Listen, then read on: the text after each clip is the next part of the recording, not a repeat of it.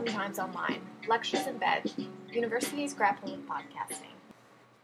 Academics and TV executives have a lot in common. Their job is to gather together an audience in one place, whether it is in the lecture hall or sofa in the den.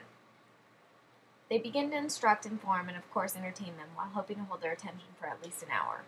According to Times Online, this is a doomed model.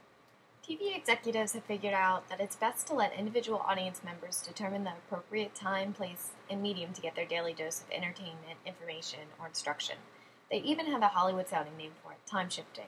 So, if TV executives have concluded that the best way to reach their 18 to 24 demographic is to upload their content online, what then has the academics world's answer been to the idea of time shifting?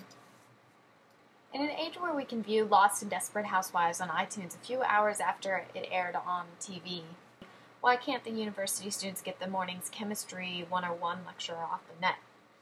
It's not a matter of lacking the technology know how holding back the prospect. Nearly every university has the bandwidth and IT support staff to convert a classroom lecture into a podcast. It also doesn't appear to be a matter of keeping university activities confined behind closed doors. Over the past few years, many universities have been putting support material online in the form of syllabi and even class notes.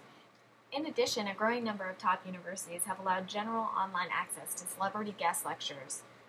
Though such materials are great PR and branding opportunities for the university, they are not going to do much for struggling students.